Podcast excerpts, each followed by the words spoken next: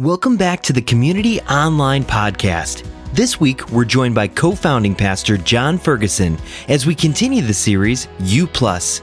Remember, you can always find us on Sundays streaming live at communityonline.tv. We hope to see you there. When you joined us today, you were given one of these. Do you remember these little finger traps? Well, it turns out you can get a whole bunch of these for very little money. So we decided to give everyone with us on Community Online their very own finger trap. Woohoo!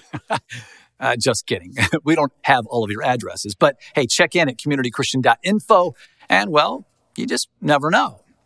So here's how these work. You put your index finger from each hand into each end of the finger trap. And what happens? You're stuck, right? And then what is your natural instinct or impulse? Of course, it's to pull away. Everything in you wants to move your fingers away from each other in order to get out of the trap. But we know that the real answer is not to follow your natural impulse. The only way to get out of this trap is to do something quite counterintuitive, and that is to push your fingers toward one another, and then you can get out. You actually free yourself when you do what is counterintuitive. But that's so hard to do because you are going against everything you naturally want to do. Now, this will take us back a few years, but it reminds me of one of the most hilarious Seinfeld episodes ever. Uh, George remarks to Jerry that every decision he has ever made has been wrong, and his life is the exact opposite of what it should be. Well, Jerry tells him if every instinct you have is wrong, then the opposite would have to be right.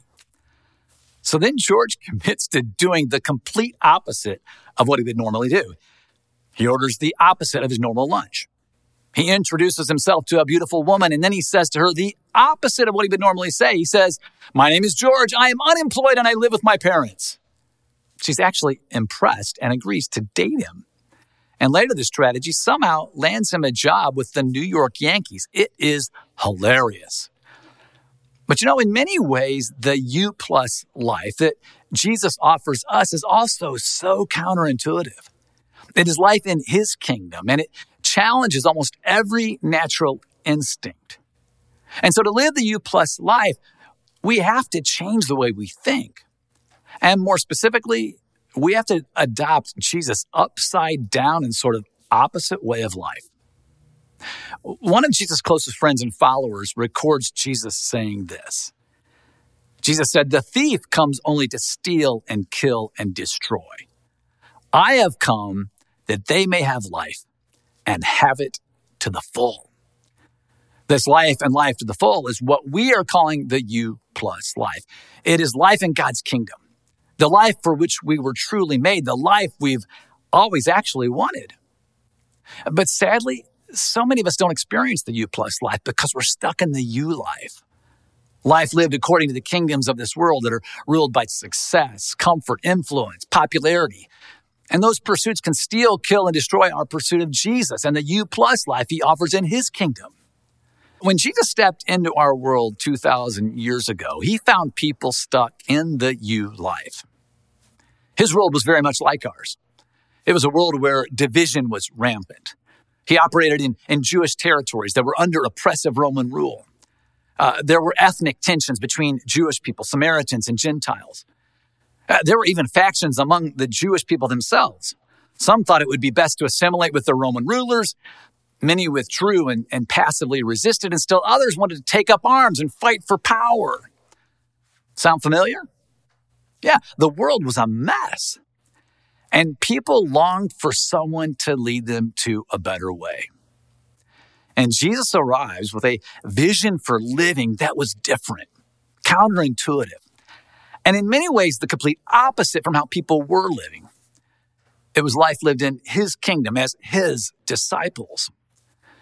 According to Matthew, the former tax collector turned disciple, Jesus urged people to experience life in his kingdom when he said this. He said, Repent, for the kingdom of heaven has come near. Repent, turn away, for the kingdom of heaven has come near. Yes, the kingdom of heaven had come so near, it was standing right in front of him in the person of Jesus. And Jesus welcomed anyone into his kingdom when he said, Come follow me. Come follow me. So, how do we learn to live this kind of life, this U plus life? Well, we look to Jesus. He modeled and taught what life in his kingdom looks like. His first disciples, people like Peter and John and Martha and Andrew and Mary, they listened to his words and they did what he said. They began to experience life in his kingdom. And that's what we're doing through this series. We're digging into Jesus' teaching on the kingdom and learning what it means to, to live in his kingdom as part of his family, to actually be a disciple of Jesus. And if you want to learn about life in God's kingdom, Jesus' teaching, known as the Sermon on the Mount, may be the very best place to start. This teaching is Jesus' most widely known explanation for how life in the kingdom of God is actually meant to be lived. New Testament professor Amy, Amy Jill Levine writes this These three chapters tell us that the kingdom of heaven is not some abstract place with pearly gates and golden slippers, harp music, and a bunch of angels flapping their wings. The kingdom of heaven occurs when people take the words of Jesus in these chapters to heart and live into them. Through this teaching, Jesus is asking us, Will you follow me? Will you follow me? So let's dive in. Uh, Jesus starts with a series of blessings known as the Beatitudes. And I believe they were so counterintuitive that they absolutely blew people's minds. The Beatitudes are pronouncements that a, a, certain way of being in the world leads to blessing or, or human flourishing. Uh, theologian Jonathan Pennington writes that in the Beatitudes, Jesus is offering and inviting his hearers into a way of being in the world that will result in their true and full flourishing now and in the age to come. But what's so shocking is that in these Beatitudes, the people Jesus calls blessed are people no one else would have ever considered blessed. No one. So as his disciples gather around him on a hillside just north of the Sea of Galilee, the, the faces looking back at Jesus, they're not the faces of the rich and powerful. This is not a gathering of Forbes 30 under 30. Their faces would not grace the pages of People magazine's most beautiful people issue. These are ordinary people. People like you and me. People that are just trying to get by, figure out life. And for many, it was not an easy way of life. Uh, so here's what I want you to do I want you to imagine with me that we are there with them on that hill. And we lean in as we listen to Jesus' upside down, counterintuitive way of thinking. Now, in our day, we might say, uh, Blessed are those with the most followers and likes, for they will have great influence on social media. Uh, but Jesus says, Blessed are the poor in spirit, for theirs is the kingdom of heaven. Jesus is saying that when you feel like a, a nobody, spiritually lacking and deficient, when it feels like everyone else has more than you, more Bible knowledge, more gifts, more talents, more everything, you are blessed, Jesus says. Uh, we might say, um, blessed are the thick skinned, for they never show weakness. Uh, but Jesus in verse 4 says, Blessed are those who mourn, for they will be comforted. Here, Jesus is saying, Blessed are those who weep, those of us who have been crushed by rejection, those who may have lost careers or businesses or life savings or even someone you love. You are blessed. Uh, we might say, well, well, blessed are those who take charge people who know what they want and will stop at nothing until they get it. Uh, but Jesus says, Blessed are the meek in verse 5, for they shall inherit the earth.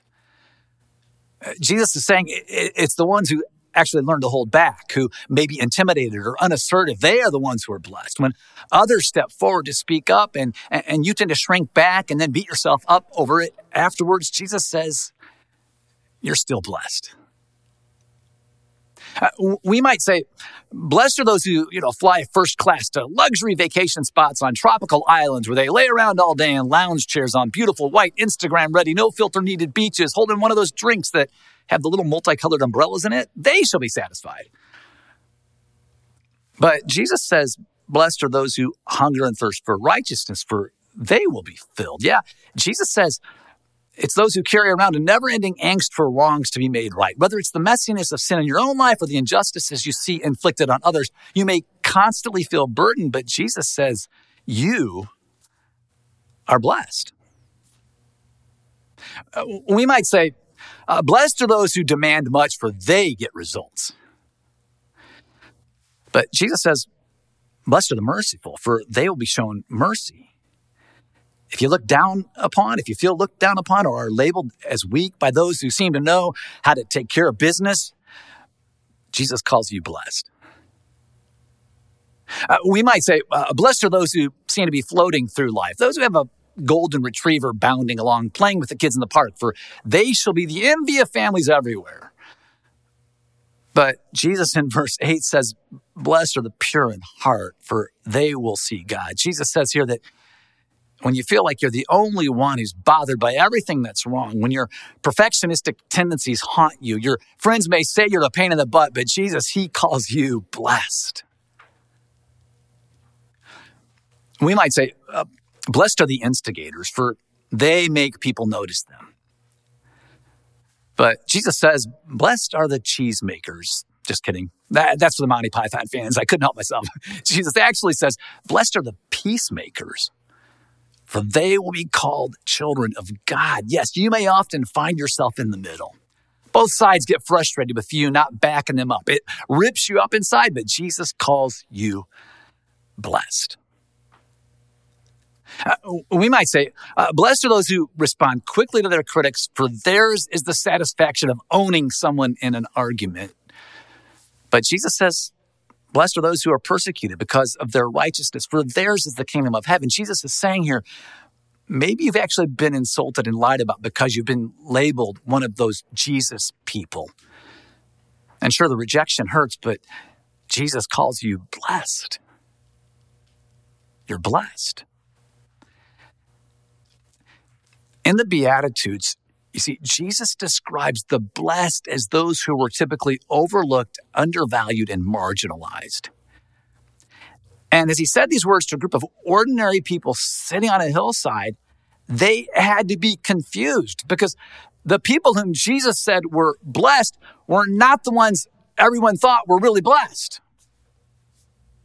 Maybe you're confused. Maybe you're relieved. Uh, you might be thinking, well, how could Jesus say such things? Are they really true? Are these are these people really blessed, or is Jesus just playing the role of the nice friend who comes around when you're down and says the right stuff to make you feel better? To understand why Jesus says these people are blessed, you see, we have to correct something we often get wrong about the Beatitudes. We often misread the Beatitudes as a list of virtues that we should try to cultivate in our lives. We tend to think that what Jesus is doing in these blessings is telling us to stop chasing power, wealth, and popularity, all the stuff our world tells us is important, and instead figure out how to hunger and thirst for righteousness or how to be a peacemaker, although we're never quite sure what it means to try to become poor or persecuted. But you see, the Beatitudes are not statements telling us what to do, rather, they are observations of what is. Mm, let me say that again. The Beatitudes are not statements telling us what to do. They are observations of what is. When Jesus pronounced these blessings, he wasn't giving instructions on how to live. He was looking into the faces of real people sitting on that hill in front of them.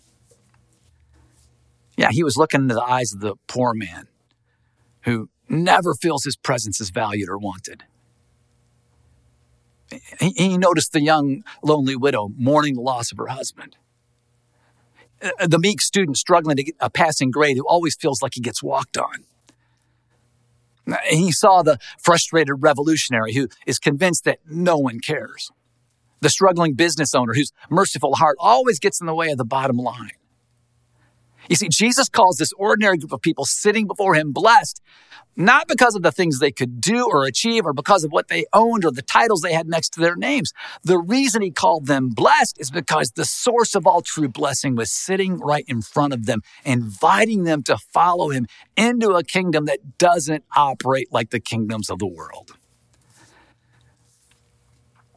Jesus is saying to this group of wobbly and weary people, wherever you find yourself, whatever you're going through, you are blessed because my kingdom is now open to you. The Beatitudes are good news. In his book, What Are They Saying? Warren Carter writes In the Beatitudes, Jesus has the disciples imagine a different world, a different identity for themselves, a different set of practices, a different relationship to the status quo. And the Beatitudes, Jesus is saying, I am here now. You can know me. And I came to bring you a whole new way of living. It is life in my kingdom, and it's available to you right now. The Beatitudes are good news. But to truly receive them as such, we've got to adopt Jesus' upside down, counterintuitive, almost opposite way of thinking. We must allow Him to transform our minds to truly change the way we think. You know, it, it sort of reminds me of when I've traveled to parts of the world where they drive on the left side of the road instead of the right side. Maybe you've had this experience. I mean, driving in those places is, I mean, it's the complete opposite of what I'm used to, of what most of us are used to here in the United States. I mean, a, a right turn is now the turn where you wait till there's no oncoming traffic so you don't get T-boned. A, a left turn becomes the near turn where you might go left on red in the same way we go right on red. I mean, everything is so counterintuitive. It's almost the opposite of what I'm used to thinking. Well, the Apostle Paul, whose life was turned upside down, you might say it was quite opposite. After an encounter with Jesus, he wrote these words to Jesus' followers who were living in Rome, which was the epicenter of the kingdoms of the world. And he said this He said, Do not conform to the pattern of this world, but be transformed by the renewing of your mind. Paul is saying that living this blessed life is not something you can work your way into or be given a set of rules to follow. This upside down way of living will only come to us as we choose to follow Jesus and allow the Holy Spirit to come into our lives and change us from the inside out, transforming our thinking day by day, moment by moment. You know, it kind of takes me back to where we started with the, the finger trap. Because I mean, everything in you wants to pull your fingers out, right? But in doing that, you'll simply remain stuck, trapped, unable to break free. Now, I don't know about you, but I got to admit, sometimes I feel trapped, unable to break free. And it's usually because I start to think that for me to experience the best life ever, I got to chase success, popularity, wealth, influence. And I get stuck because I am chasing the you life. But you see, Jesus came and he, just turned all of that upside down. And he taught us that the way to the blessed life and the best life is not in following our natural instincts or the pull of the world around us. It's in surrendering to him and his spirit that we will find the you plus life this life to the full. It's in listening to him and, and doing what he says. That's where we will find freedom. Jesus says, Come follow me. Come follow me. You, you draw near to me. Allow the Spirit to renew your mind, and you will be again to experience life in the kingdom, the you plus life. And just, just imagine what imagine what God could do if, if a few hundred of us, say, began to live this way every day. Imagine what God could do if a few thousand of us began to live this way every day. Just, just, just think how our families would flourish. Just think how our neighborhoods and cities would flourish. Just think how our world would become the place God dreams it could be. That's the mission of Jesus, and that is the mission of his church. We say it like this helping people find their way back to God. And finding your way back to God is what it means to be blessed. And Jesus says these blessed ones are not the ones the world typically thinks are blessed. No, Jesus says it's those who are poor in spirit. The poor in spirit, they are the blessed ones. He says it's those who mourn. He says it's the, it's the meek that will be blessed. He says it's the ones who hunger and thirst for my way of living. Jesus says it's, it's the merciful, the pure in heart, those who are solely fixed on me. He says it's the peacemakers and those who are sometimes persecuted because of me. These are the blessed ones. They are the ones who are living the U plus life. Will you join us on this journey? Will you say yes to the U plus life? Let's pray. Father God, we are so grateful for these words of Jesus. We're grateful for that moment when he sat on that hill and he spoke these powerful words, helping us see this counterintuitive, blessed life that he offers to any one of us who chooses to follow him. God, give us the courage to say yes to you, to say yes to this you plus life, to follow you and enter into this counterintuitive, upside down, opposite sort of kingdom you want us to experience and live into. We pray this in your son, Jesus' name. Amen. We hope you were encouraged and challenged by today's message. If you'd like to take a next step, head to communitychristian.info. If you'd like prayer, please text the word prayer to 331 226 1686 and a member of our prayer team will reach out to you. To give financially to community, head to givenow.cc. Thanks for listening to the Community Online Podcast.